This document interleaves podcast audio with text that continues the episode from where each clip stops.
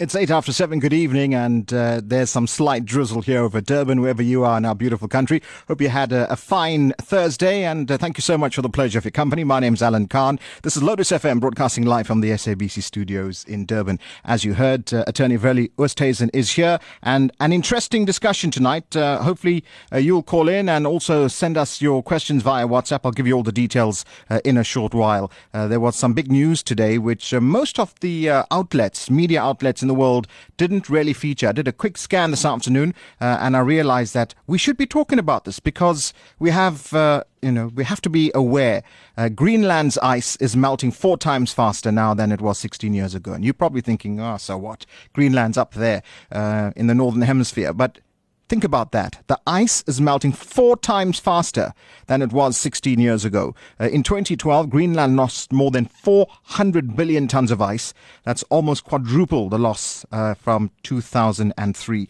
And the reason why you should be concerned about this? Well, that means all that ice is melting and it's going into the ocean and the sea level will rise. So today's news about Greenland, which is most concerning, comes in the wake of another ominous study which was published a few weeks ago, which found that Antarctica's ice is also melting and speeding up at a remarkable rate. And in the last decade, uh, Antarctica has lost on average of 252 billion tons of ice per year. Add that to the a massive amount of 400 billion tons of ice. You can do the mathematics. So what the experts are saying that if uh, both Antarctica and Greenland's ice sheets were to melt, that would lead to sea level increase of more than 61 meters. Uh, and you just think about that. So if you're at uh, zero meters when you're standing on the beach, look up 61 meters, uh, and that's how bad it could get. Uh, so with uh, cities like Buenos Aires, Argentina, Cancun in Mexico, uh, other cities in uh, Africa like Dakar, Dar es Salaam, Mombasa, Maputo, and also several South African coastal cities could be in trouble if it really continues at this rate. So it's something that you need to keep in the back of your mind. You may want to invest in some beachfront property, possibly in the Free State, uh, because that's where it could be uh, in the next couple of centuries. And then some sad news coming through from uh, the uh, UK today is that police have now ended their search for Premier League player Emiliano Sala, saying that the chances of finding the Argentine alive three days after his plane went missing uh, over the English Channel are now extremely remote. Uh, the light aircraft who was transporting the 28 year old striker, who had signed for Cardiff City over the weekend, uh, that sadly disappeared from radar about 20 kilometers north of the island of Guernsey in the Channel Islands. Uh, there was a, a massive search uh, by both uh, Channel Islanders, uh, the British uh, and the French, because Emiliano Sala used to play for Nantes. he went and said goodbye uh, posted a farewell pic with his uh, former teammates uh, in the change room, got back into the plane and was going to fly off to Cardiff to begin his new life uh, in the Welsh city. Sadly, uh, that was not meant to be. So at this stage, uh, police have officially called off the uh, search for that plane. Uh, my uh, health headlines tonight, three very quick stories to share with you. Firstly, the worst day of the Ebola outbreak in the Democratic Republic of the Congo was yesterday. 14 new cases diagnosed in just 24 hours. Sadly, the death toll now 439 and nine of the new cases were in the city of Katwa, which is a city of several hundred thousand people just outside Butembo uh, in the DRC. The updated poll means that there have now been 713 cases since the latest epidemic began in August last year. The other uh, health headline is that pregnant women should not do shift work. Uh, the study which uh, is in question here links odd working hours to lower birth weight uh, for babies. Working irregular or night shift is uh, disrupting the internal clock,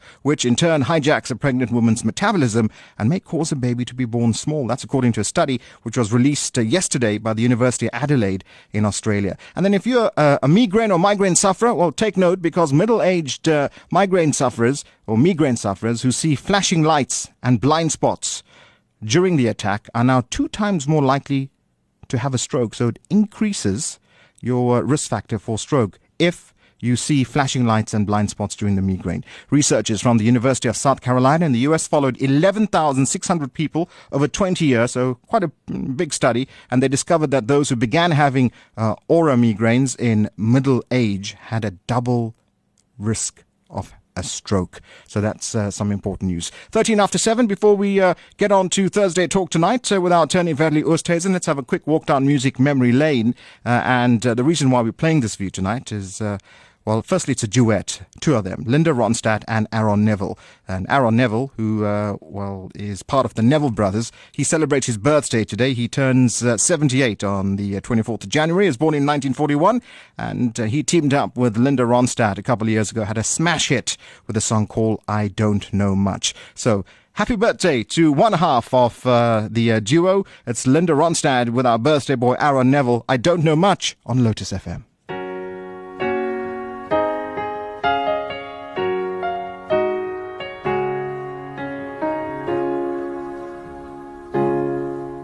Look at this face. I know the years are showing. Look at this life. I still don't know where it's going. I don't know much, but I know I love you.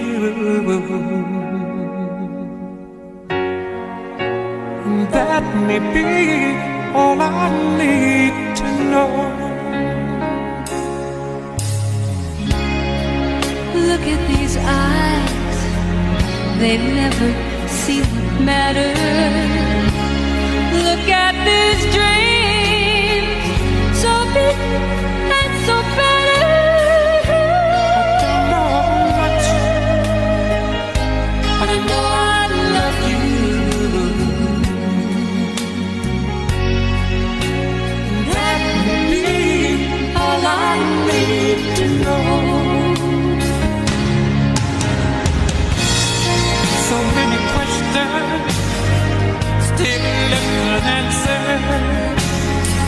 So much I've never broken through.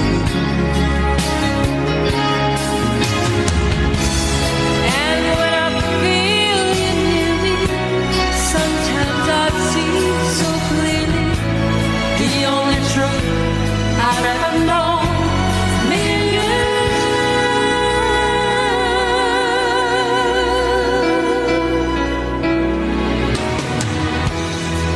and Look at man, so blessed with inspiration. Look at this soul, still searching for salvation. I don't know much, but I know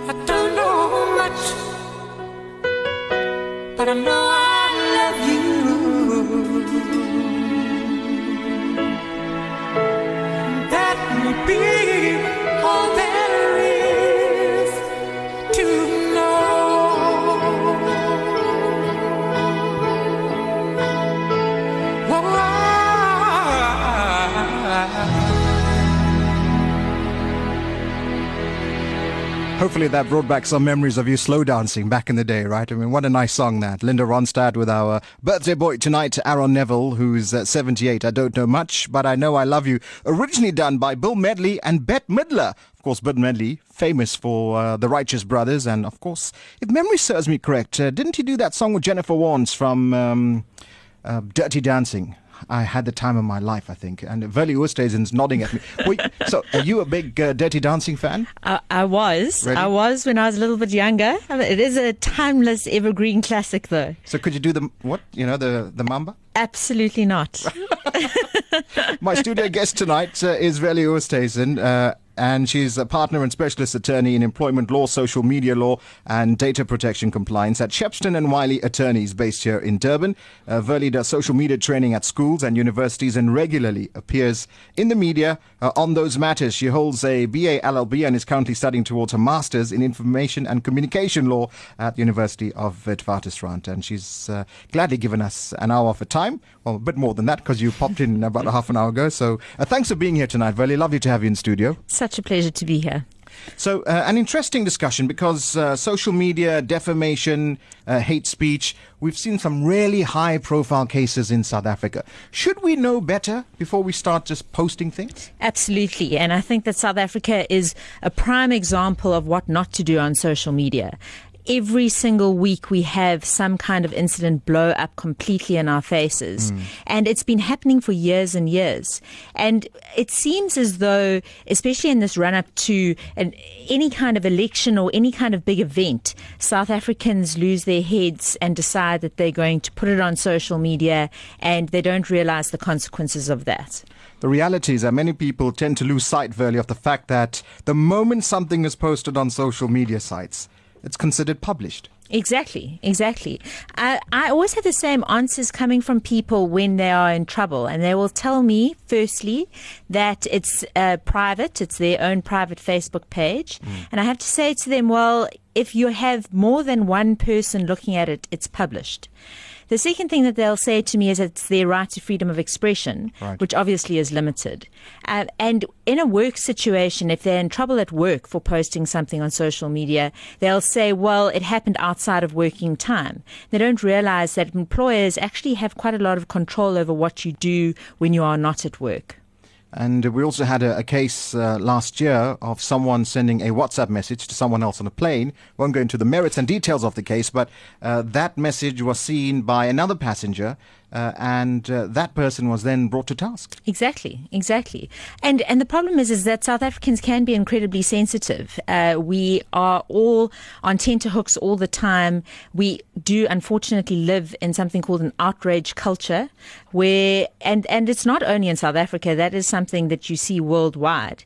People get very very angry very very quickly on social media, and it often will just go completely out of control and you almost forget how uh, the incident started in the first place. So let's say this, uh, hypothetically speaking. Let's say you send me a message privately, uh, and I think, well, that's quite provocative. I take a screenshot of this thing, post it on social media, and I'll say, hey, can you believe what Verlie said? All of a sudden, your message is now published. Uh, would you still be brought to account for that? Yes, uh, unfortunately you are, and the, there's there's a couple of issues there. So some people will think that if you've sent a private message, that the other person who's part of that um, that communication can't share that, and they can. They they can give consent to share that communication, even if you haven't shared, said that it's okay. So they they may have essentially breached your privacy uh, by by posting that, but the the problem is the horse is bolted. By the time they've actually published it, you're in trouble. So you can say whatever you like to the person that published it. The fact is that, that your horrible thoughts are out um, in public for everyone to see, and that's what happened to Adam Catzavelos, for example, last year when he decided to post that revolting video to his WhatsApp group, and that was shared. And obviously, that has enormous repercussions, not only for him personally, for his family, his business. And there were a couple of employees that actually were retrenched because his business went into a absolute nosedive after that incident. One of the founders uh, of Twitter uh, has been on record this week by saying, well, there's a bit of regret because it wasn't designed to be so divisive uh, Yes. and uh, to create as many problems as the Twitter sphere tends to create. Yes, and and it's very very difficult to get nuance and to get any kind of subtlety and to get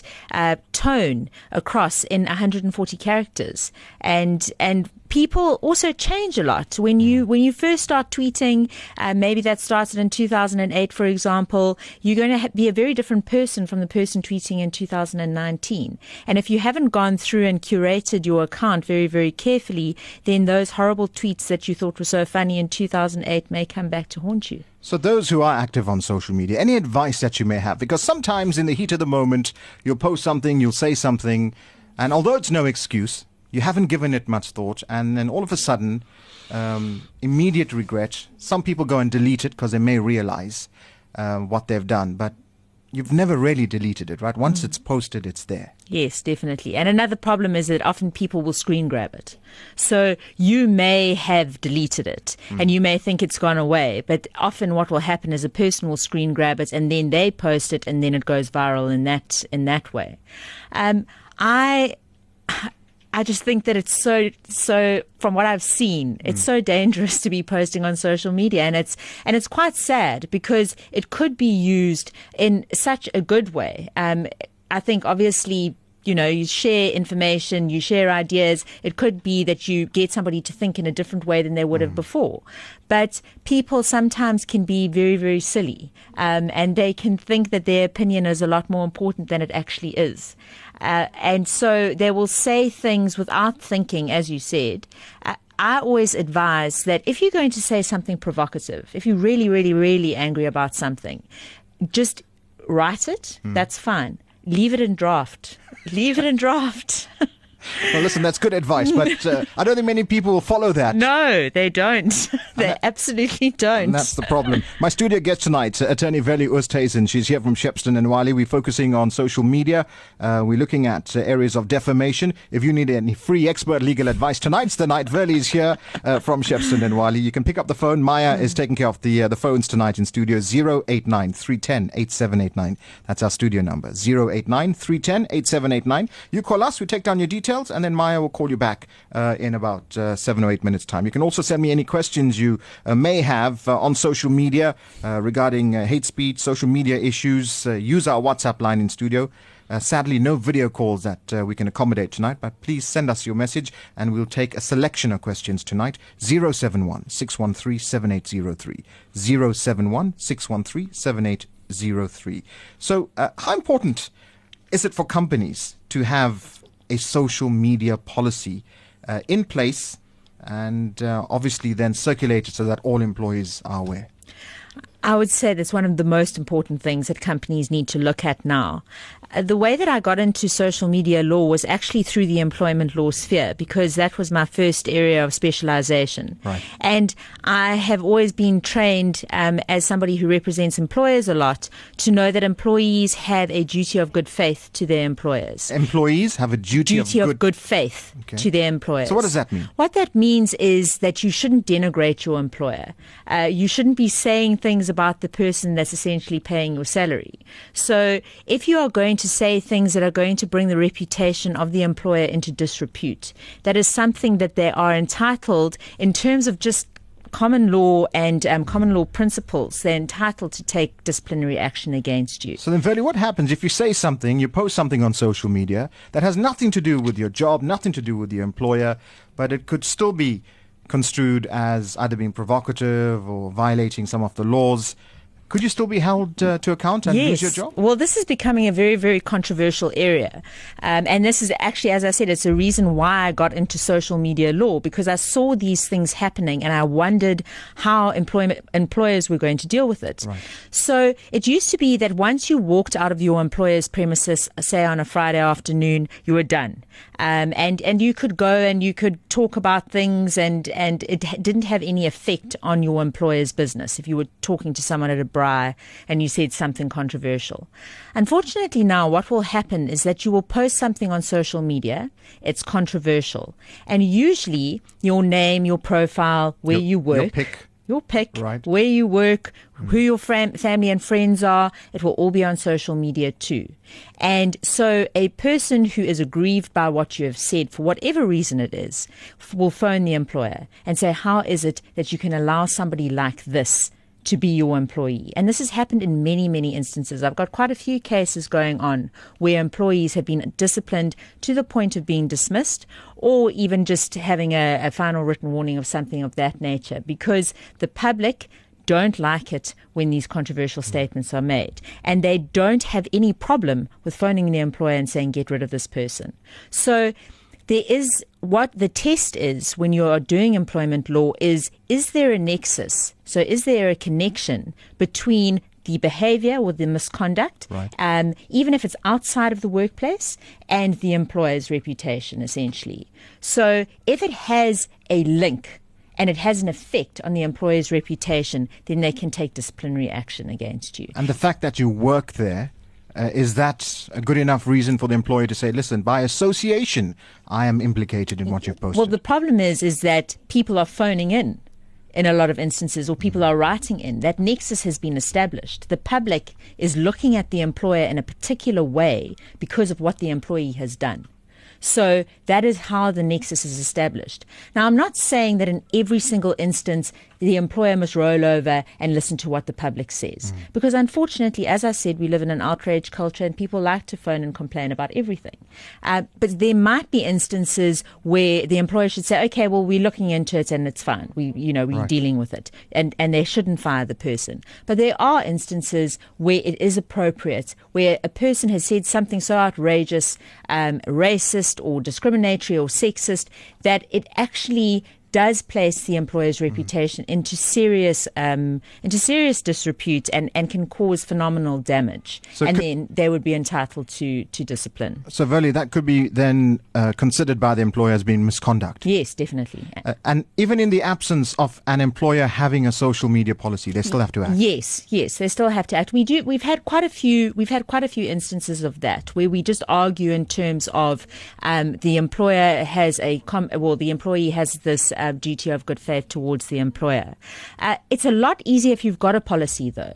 Um, it's a lot easier because then you can, if you do decide to uh, discipline an employee, you just hold up the policy and you say, well, they've signed the policy, we've trained on the policy, they know about the policy. Um, it's just a lot easier to establish it. And then you don't have questions of, I didn't know that I wasn't allowed to do that. Do you find, uh, in your experience, lots of companies uh, now have social media policies? Yes, definitely. It's something that we're looking into more and more. It's something that schools look into more and more. Universities. Uh, it's it's particularly important also in in organisations where you don't have um, that employment relationship because you may not have as much control over the person. So, for an example, um, you know, if, at, at a school or something like that, if, if parents are, are complaining, uh, how do you deal with that? How does a Yeah. school deal with that? So you mentioned training. Uh, so does the employer have an obligation to train their employees, or is it uh, taken de facto that well employees need to be you know knowledgeable about the fact that there's I- social media? No, I think that I think that it depends on the circumstances, and that's one of the um, attorney's favorite phrases in life is that it depends on the facts of the case.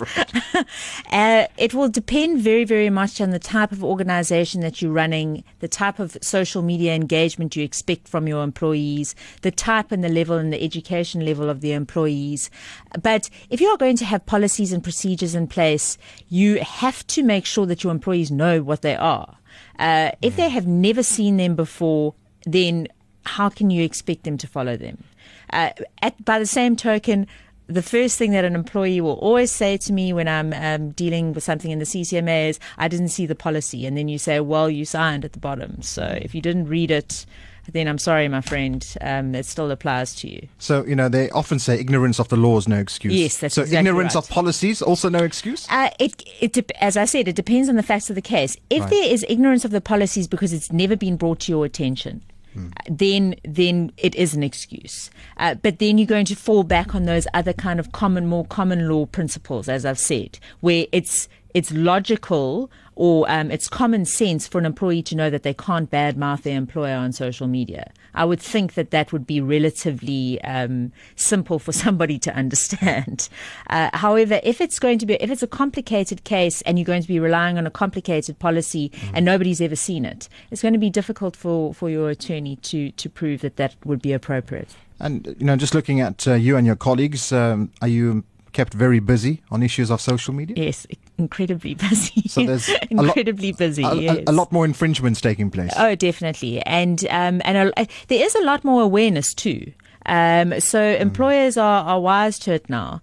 Unfortunately, also that what happens is that when um, they say is a problematic employee that hasn't really done anything that bad Yeah. at work, um, but is is annoying. Um, it's quite easy to just go onto the social media account and, and often you can find something. And I'm not I'm not really a big fan of that, but it does happen. So what happens? Let's say Maya posts something, Hmm. um, and um, I just go and share it, Hmm. uh, although it's her post. Um, am I also then implicated in? Yes, you are. Well, it depends on how you how you shared it. Um, so if you sh- and and this is an interesting thing because you become part of that chain of publication if you share it. Right. So when you do that, the defamation or the um, say say for example she had written a defamatory post about somebody else, Right. and you shared it. Uh, you are part of the chain of publication. You have opened the scope because you may have more followers than Maya has. Um, so suddenly it's going to more people, and so then you may also be liable for defamation. What I always say is that when you say, for example, the admin of a group or something of that nature, be very careful about sharing content because you might be held liable for defamation when that was never ever your intention. You need to try and distance yourself from a defamatory content, from a defamatory remark. Um, if you don't want to be held liable for that remark. All right, excellent advice tonight. I'm certainly learning a few things. I hope you are too. Verlie Oosthuizen from Shepstone and Wylie Attorneys, uh, my studio guest on Thursday Talk here on Lotus FM. And uh, we're looking at uh, social media in particular. Uh, we'll be touching on uh, defamation and hate speech as well. Uh, we've got uh, a few calls to go through on 089 310 8789. I think we're off to Verulam first. Uh, Vanessa's holding on. Evening, Vanessa. Evening, Alan. How are you? Well, thanks, Vanessa. Just before I get you on the radio, can you turn off your uh, volume in the background, please, Vanessa? Yes, I just parked the car Lovely. now. Okay, thank you. Uh, so, Vanessa, uh, if you are talking matters legal, I, uh, I I have to say this: don't mention anyone's name or any of the company names. We don't want to get into trouble, and we don't want you to get into trouble. Okay? No, no. So be general. Lovely. So, what's uh, what's your comment and question tonight, Vanessa? Okay, I'm I'm very happy that you uh, you've come up with this uh, this show today because this is the kind of answers that I'm I'm really looking for. Okay. My uh, husband is a legal taxi operator, right? Right. I'm not going to tell you where he operates. Okay. But but the place where he is, there's uh, people with uh, you know the app that you go on to Right. that also come there. Okay. But now he's legal. He's got a contract with uh, 10 other people from his CC to pick up. Right. Now, jobs are being stolen. Now, yesterday, for example, there was an incident where uh, he had quoted on a job, the outside party came, chopped the price, and they were basically, no, I'd say, pushing each other, the, the person with the app and the legal person pushing each other to get the customer. So somebody had filmed that. I uh, recorded that on the phone. I know it's going to go onto YouTube. Last week, someone from there, one of the illegal operators, put something up on YouTube. What do we do there now? How do we sort that matter out? All right, very uh, complicated one. I don't know if you can help Vanessa in a couple of minutes. Uh, so, Vanessa, are you talking about how do you stop it from going onto YouTube? Uh, well, Oh. it's already on there. Yes, that's number one. Right. Do they have the right to do that? Okay. Um, And I'm taking, You know, I'm taking it for granted they didn't ask for any permission before they uh, published no, the and video, they right? instigate, No, and they also instigate uh, uh, some kind of uh, you know problem so that Mm. uh, the legal operators get involved. Okay. You know, just for them to make a recording, and then they put it up. I've also already seen it on on other um, what's this, uh, like Websites. crime watch groups Okay, and all stuff. right. You know, di- showing the behavior and, and what's going on. So it's gone onto thinking- WhatsApp and social media groups. Okay. Yes. So stay on the line, Vanessa. Let's uh, get Verlie's take on this. She's the, the legal expert, Verlie. Is it a easy one for you to help us out on? Yeah, it is. Well, it's not easy, but um, it's something that I'm dealing with more and more. Um, it. A lot of people like to put videos on social media in these kind of instances. Um, and for example, and I, and I don't really understand it, uh, instead of sending it to the police if there's a, a commission of a crime, they will just put it on Facebook. Um, and my answer is usually, well, if there's if there's a crime occurring, r- rather go to the police and and give them the video. Um, if there's a video about you and you are under the age of 18, it's quite easy to get it taken taken down just simply by complaining to the social media platform itself. Um, if if it's um, if you are over the age of 18 and it's not incredibly controversial, I mean, really really bad. They usually won't take it down themselves. Uh, the social media platform won't take take it down themselves. And unfortunately, what that means is that you have to decide whether you want to take legal action. And something that I tell my clients often is that it's not a quick fix. A legal solution is a very expensive, drawn out, painful, frustrating solution. Uh, it can be a very, very effective in the end, but it, it does cost a lot of money. Um, and so, unfortunately, you usually just have to weather the storm. So, will our law and policy be applicable to YouTube?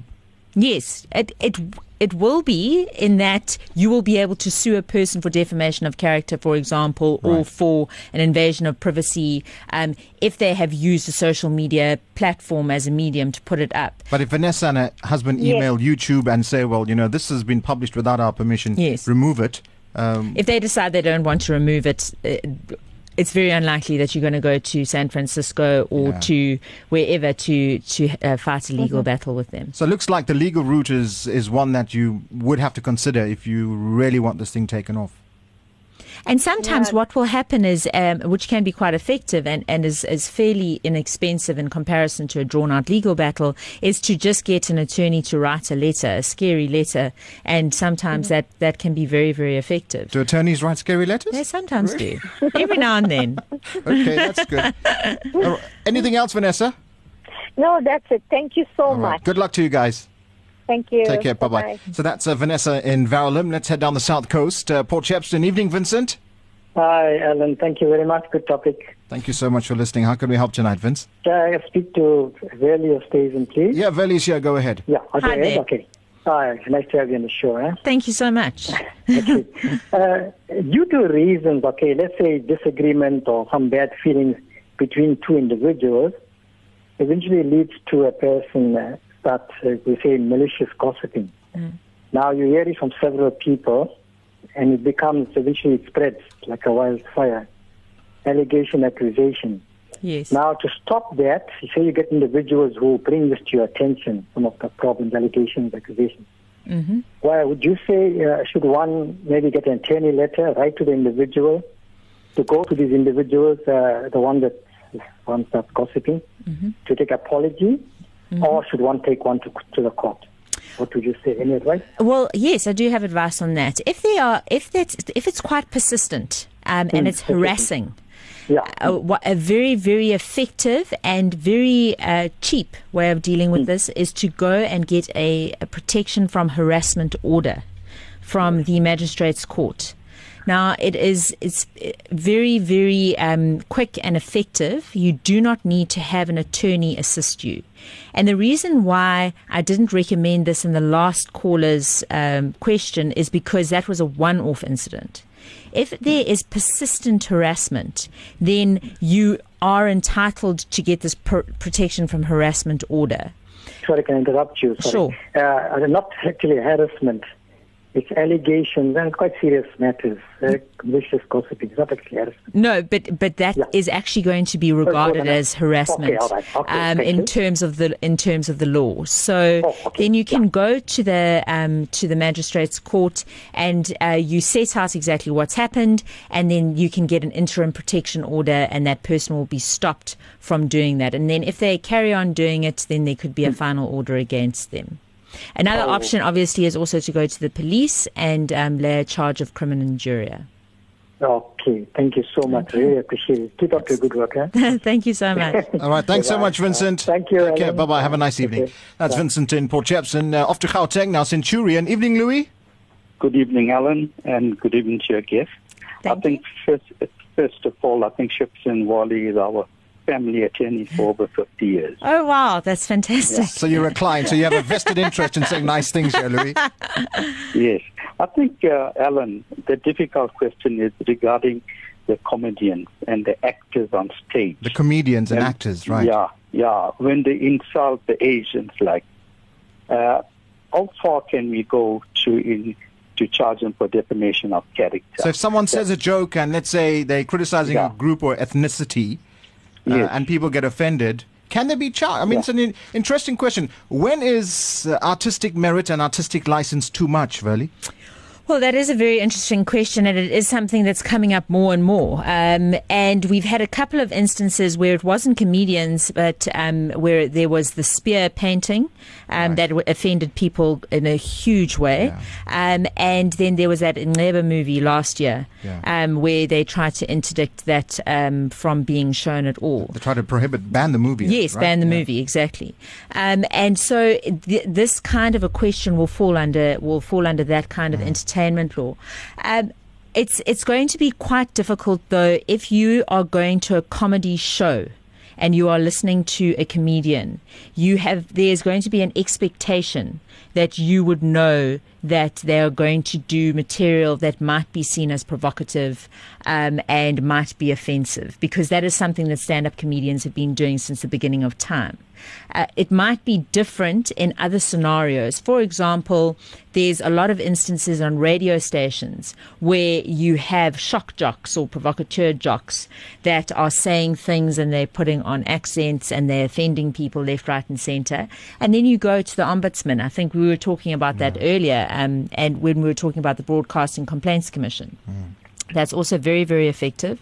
Uh, you make a complaint, and then the Broadcasting Complaints Commission will deal with it, and they will uh, decide to fine the broadcaster, or um, you know, and then they have to deal with with the person concerned. To your knowledge, though, is there any case law in South Africa where someone has been offended by what a comedian, for example, may have said on stage? I think there has been. I think there's actually there was one with Chester Missing, um, and Steve Hofmeyr. Um, there, there are quite a few instances. Uh, you could probably go as a group to the South African Human Rights Commission. Uh, and say that you are offended or you feel that you've been discriminated against. I just think that it is quite difficult when it comes to comedians, obviously, because of the very nature of what they do. And that's why when there was a hate speech bill uh, recently before Parliament, there was a huge outcry about it because it basically said that comedians, well, the crux of it was that comedians would have been able to be found guilty of a crime if they, for example, had a, a comedic uh, show about a politician. So uh, I think in certain instances there's going to be a greater deal of latitude uh, than in other instances. All right, does that uh, help you out, Louis? Okay. Yes, yeah, just another one. I think, you know, if you're living in America and you want to get rich soon, I think if you sue one another, that's the life thing in America. One another, that's the life thing in America.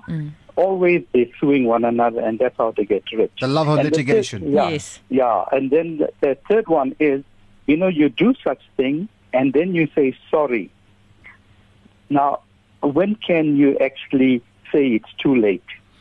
Well, you don't have to accept ever accept an apology. Really, um, a court can order it. Uh, If you don't accept it, you don't accept it. Uh, really, um, you've got to go to court, and you've got to. If you want to have money rather than an apology, at the end of the day, a judge is going to decide what they think is more appropriate in a particular instance. All right, Louis, thanks for calling tonight. Have a good evening. All right, thanks a lot. bye bye. You too. Keep well. Bye. That's Louis in Centurion. Uh, next week here on Walk the Talk on Medical Monday, we unpack the benefits of Bioflex laser therapy. Neurologist Dr. Ashley Banjan in studio. Tuesday showcase, uh, we profile the power of sport with Peace Players South Africa. It's going to be incredible. Got some guests from the DRC coming through as well. So uh, we look forward to that on Tuesday. Next Wednesday, the Quad Para Association are here. We discuss the latest work readiness program. Uh, so we are constantly, continuously promoting a workplace that is going to be a happy environment, a safe environment for South Africans uh, who are with special needs. And next week, we're talking about the Quad Para Association. And a week from tonight, Thursday, Talk My Casbah Connections are here, Buddy Governor and Ishan Blunton. For the next 14 minutes, uh, Verlie Oosthuizen, our attorney from Shepstone and Wylie, helping us out with social media, defamation, and hate speech. Let's take, I think, our final call for the night, uh, off to Welbedacht. Uh, Mrs. Govender, good evening, my dear. How are you tonight? Very well, and a very belated birthday to you and your son's birthday. Oh, and thank you. Uh, season's greetings. And I must tell you, Alan, uh, knowledge and information may be a little bit late if it had come much, much earlier, but nevertheless, congratulations for bringing the most appropriate topic to our guests. Congratulations for giving us this information. Alan, the thing is, from listening and observation, it is so sad when you hear elderly people talking about what's being sent on their SMS and messages on their phone. They don't know how to react and how to take action. Now, this is what we have seen this person I showed us. A family member has insulted at such a degree that she is now totally cut off from family members. She's so afraid to associate. How can that is number one, taking the matter up. Then we have where societal communal halls are used for society's purpose, and then in this organization you nominate a chairperson, secretary, and so forth. What right has a chairperson of the organization to insult an in- individual in that organization publicly? Couldn't he ha- he or she take the person aside and discuss the matter with respect, being adults, and made that person feel comfortable and feel safe to be in, in an organization. So there's Some defamation you- here. You're talking about defamation, right? yeah, it's it's not only defamation, but talking very very rudely, disrespectfully, and practically ordering the person off the premises. It's not the person's premises; he doesn't own it.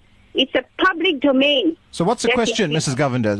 What Yeah, do you I want Verlie to know- give you advice I on? want to know. Yeah, I want to know Hmm. how can these matters be brought forward and made known to people that you don't abuse elderly people in public.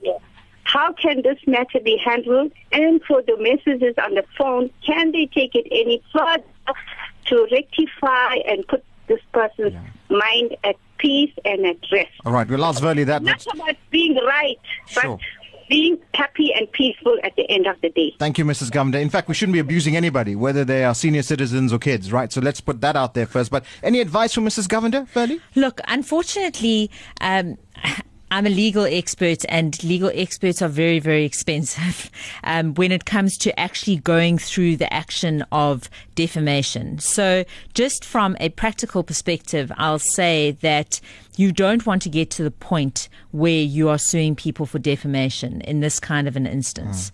Uh, it is possible to do so. However, I wouldn't think that it would be the wise thing to do because I don't think that you want to have some situation like this hanging over your head for the for the next two years, no, next three years, and that's probably how long it will take before it gets to to court.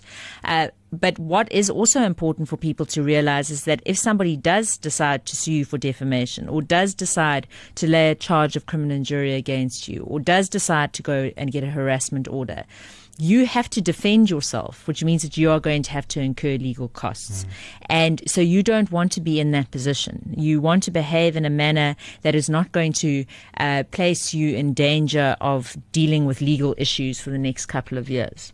All right, thanks for the advice. Thanks, Mrs. Govender, for calling in tonight. Uh, I did say last call, but uh, Maya tells me we have uh, Ali Jacobs from Johannesburg uh, who's uh, on the line. So, Ali, uh, good evening. Welcome to Lotus FM.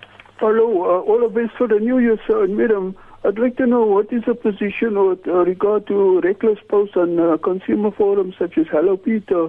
Um, can consumers just uh, post any uh, comment whatsoever?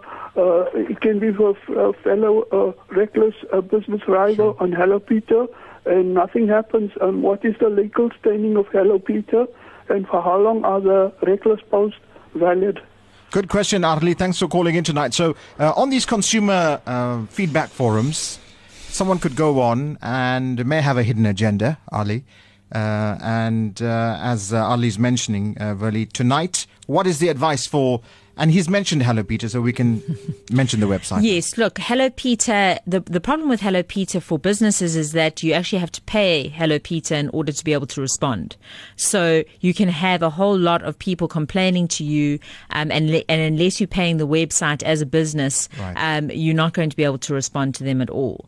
Uh, they these these kind of consumer websites are going to be popping up all the time, and as I've said before it is very expensive to do any kind of legal action. I don't want to say that people must never do it because there's going to be lots of instances where it will be appropriate. But uh, a better option is obviously to look at service delivery of the of the business itself. You also have to realize that people now, as I said before, there's this outrage culture and people are spending a lot of time complaining about things on social media. And sometimes it's just better to weather the storm and realize that people get very bored very quickly and what has happened in the one week, if it's not particularly serious, is going to be forgotten by the next week. But a questionable post, which is uh, unfairly malicious, will live on that website, and you know a future customer, Yes. staff member, friend or family member could go and see that and say, well, you know, how could Verlie's company do that? Yes, and that's and that is a big problem, especially if you've got absolutely no control over that particular website. On Facebook, for example, if you've got a Facebook page, then um, you you can curate it. So if people are complaining terribly on your on your Facebook page, you can take those complaints down. But obviously, if they're complaining on other people's uh, pages, it becomes a lot more difficult. Uh, then you start dealing with things like reputation management, which is where you try to get as much content up, which is good, um, and push down the bad content. All right, seven minutes away from uh, eight o'clock. Our remaining few minutes uh, with our attorney in studio tonight, uh, Verlie Oosthuizen from Shepstone and Wylie. Thanks for the calls. Uh, apologies, we haven't been able to get onto WhatsApp tonight. Just running out of time, Verlie. Uh, and I wanted to spend the next couple of minutes before we say goodnight to you to talk on defamation and hate speech. Since we moved down this road, uh, what is the legal and very simple definition of what constitutes defamation? Defamation is when somebody says something, so they or they publish something that uh, brings down the esteem of an individual in the eyes of other people. Is it an intentional publication, or what if someone says something unintentional which has been perceived as being defamatory? You don't even have to go into that intention or negligence um, usually unless you're dealing with the media. Um, so the thing that what what needs to be done is you just got to show that something defamatory has been said about you and that it's been published, and then the person who has said it or published it has got to come up with some kind of a defence. So they've got to be able to say, well, it's true and in the public interest, or um, it's fair fair opinion. There's a couple of uh, legal uh, defences that are available. Is freedom of expression a fair and legal defense? No, in in defamation of character um, uh, instances, it's it's not usually a, defence that that you look at. You, there's very specific defences. As I said, for example, one is um, truth and for the public benefit. So something can be true, but if nobody needs to know about it because it's just salacious gossip. It's not for the public benefit, and so it's not fair for somebody to go around and talk about it. Now we've got these uh, WhatsApp groups going around, and uh, one of the callers mentioned, you know, things being said on WhatsApp groups. You've got fake news sites, um, people for whatever reason coming up with all these uh, fake news stories uh, get circulated. Uh, if you pass on something that's defamatory to another person, does that implicate you? Yes, it does. It, it does because you're part of the chain of publication. Um, as I said earlier, each time something gets passed on to another person and then gets passed on to another person, that chain of publication persists uh, and then it gets out to more and more people. So at each leg of the publication, the person who has been aggrieved has got somebody to go and say, This is your fault. I know. I think last year there was uh, legal precedent after a uh, court granted a Facebook user an interdict preventing a friend from posting about his personal life on the platform after she had defamed him in a Facebook post. Yes, yes, that does happen. Um, and interdicts are interesting because you can go on an urgent basis. If you can perceive that there's going to be very, very bad harm or irreparable harm, as they say in legal jargon, you can go to the court and you can ask them to come to your rescue. But you've, there's very strict parameters within which that operates. Should we be teaching our kids about this in our basic education system, about social media, about defamation? Should they have some idea? Because so many youngsters are living online. The digital world, you know, is part of their everyday makeup. And um, mistakes can happen, and it will come back at some point uh, to, to bite them, right? Absolutely. Um, that's something that I deal with often at schools. I talk about their digital tattoo. Uh, it's something that doesn't go away. I like that. Digital yes, tattoo. I like Digital tattoo. Um, it- once they've posted it online, it's there forever. Even if it's been erased, uh, it's sitting in the cloud. And they're actually saying, interestingly enough, that um, in America, you know, some some families are very very ambitious for their children, and they want them to be the president one day. Mm. They are curating their uh, social media from a very, very early age and making sure that there are no dodgy videos and no dodgy pictures being put up. Uh, I think that children don't actually understand the power of the medium of social media. So if a 14 or 15 year old posts something which uh, incites violence, uh, constitutes hate speech or defamatory, Yes. um, will the law act against them or against their parents or legal guardians? No, it's going to act against the child. Um, they they have got the they've got the responsibility. What will happen is that the the adult is going to have to be there re- representing in some capacity as the parent. Right. However, the responsibility is on the child. Obviously, if they're going to have to pay a fine, their parents are probably going to have to pay it because they don't have any money. But if it's criminal, for example, the child will be the one who goes to jail. What would be some of the penalties apart from jail? Uh, financial Well, fines? usually there could be fines. There might be diversion programs. Often there'll be a diversion program because they don't want children to go into juvenile Jail, detention. yeah, sure. But that that is something that I deal with a lot at schools is, is telling them the consequences of social media misuse. Things like sexts, um, things like cyberbullying. These things will come back Mm. to haunt them without a doubt. 25 years into democracy this year for South Africa, and uh, we are still seeing issues of hate speech. Definitely. And what's even worse, it's been published and publicized all over social media.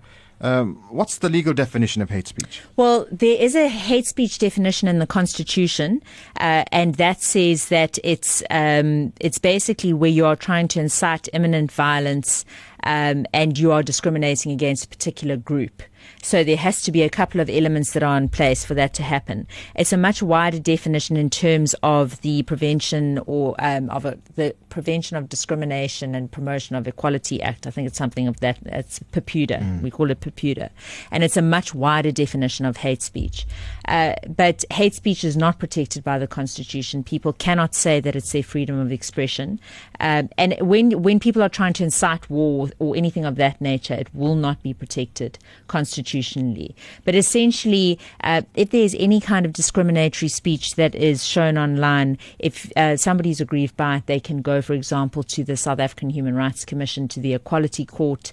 There's quite a few uh, ways of dealing with it. So, what's your number one piece of advice uh, in terms of social media, defamation, hate speech? I know it's a it's a huge area, right? Uh, should it be a case of uh, you know, as they say in rugby, touch, pause, and engage? Should we say type, pause, and erase? I think that's excellent advice, Ellen. I don't think I could say it better myself. Um, it really comes down to that think before you post. Yeah. I like that. Uh, the news guy who's uh, up next, Suresh, and he's a prolific uh, social media. Uh, he comes up with some really great things, uh, and uh, he hasn't been in trouble. That's because I think he does think before he posts. Um, even though he says nasty things about some football teams, but you know, but that's not defamatory yet. Very lovely to have you in studio tonight. Thank you so much for making the time to pop in, Such a pleasure. It was so great to be here. Thank you. and hopefully we can invite you to join us at some stage in the future. Definitely, anytime. Lovely. We've got that on record now, so we can't let us down.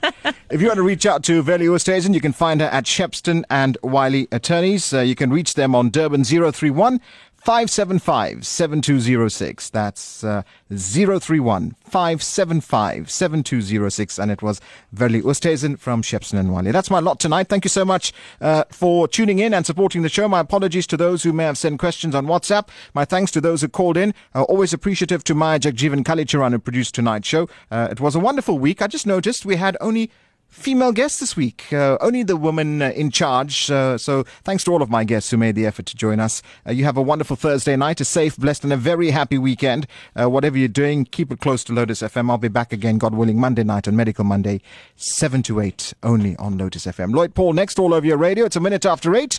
Sureshan has your final news bulletin of the night. Remember, the beauty about life is that you and I have the ability to help others. So please be good and do good.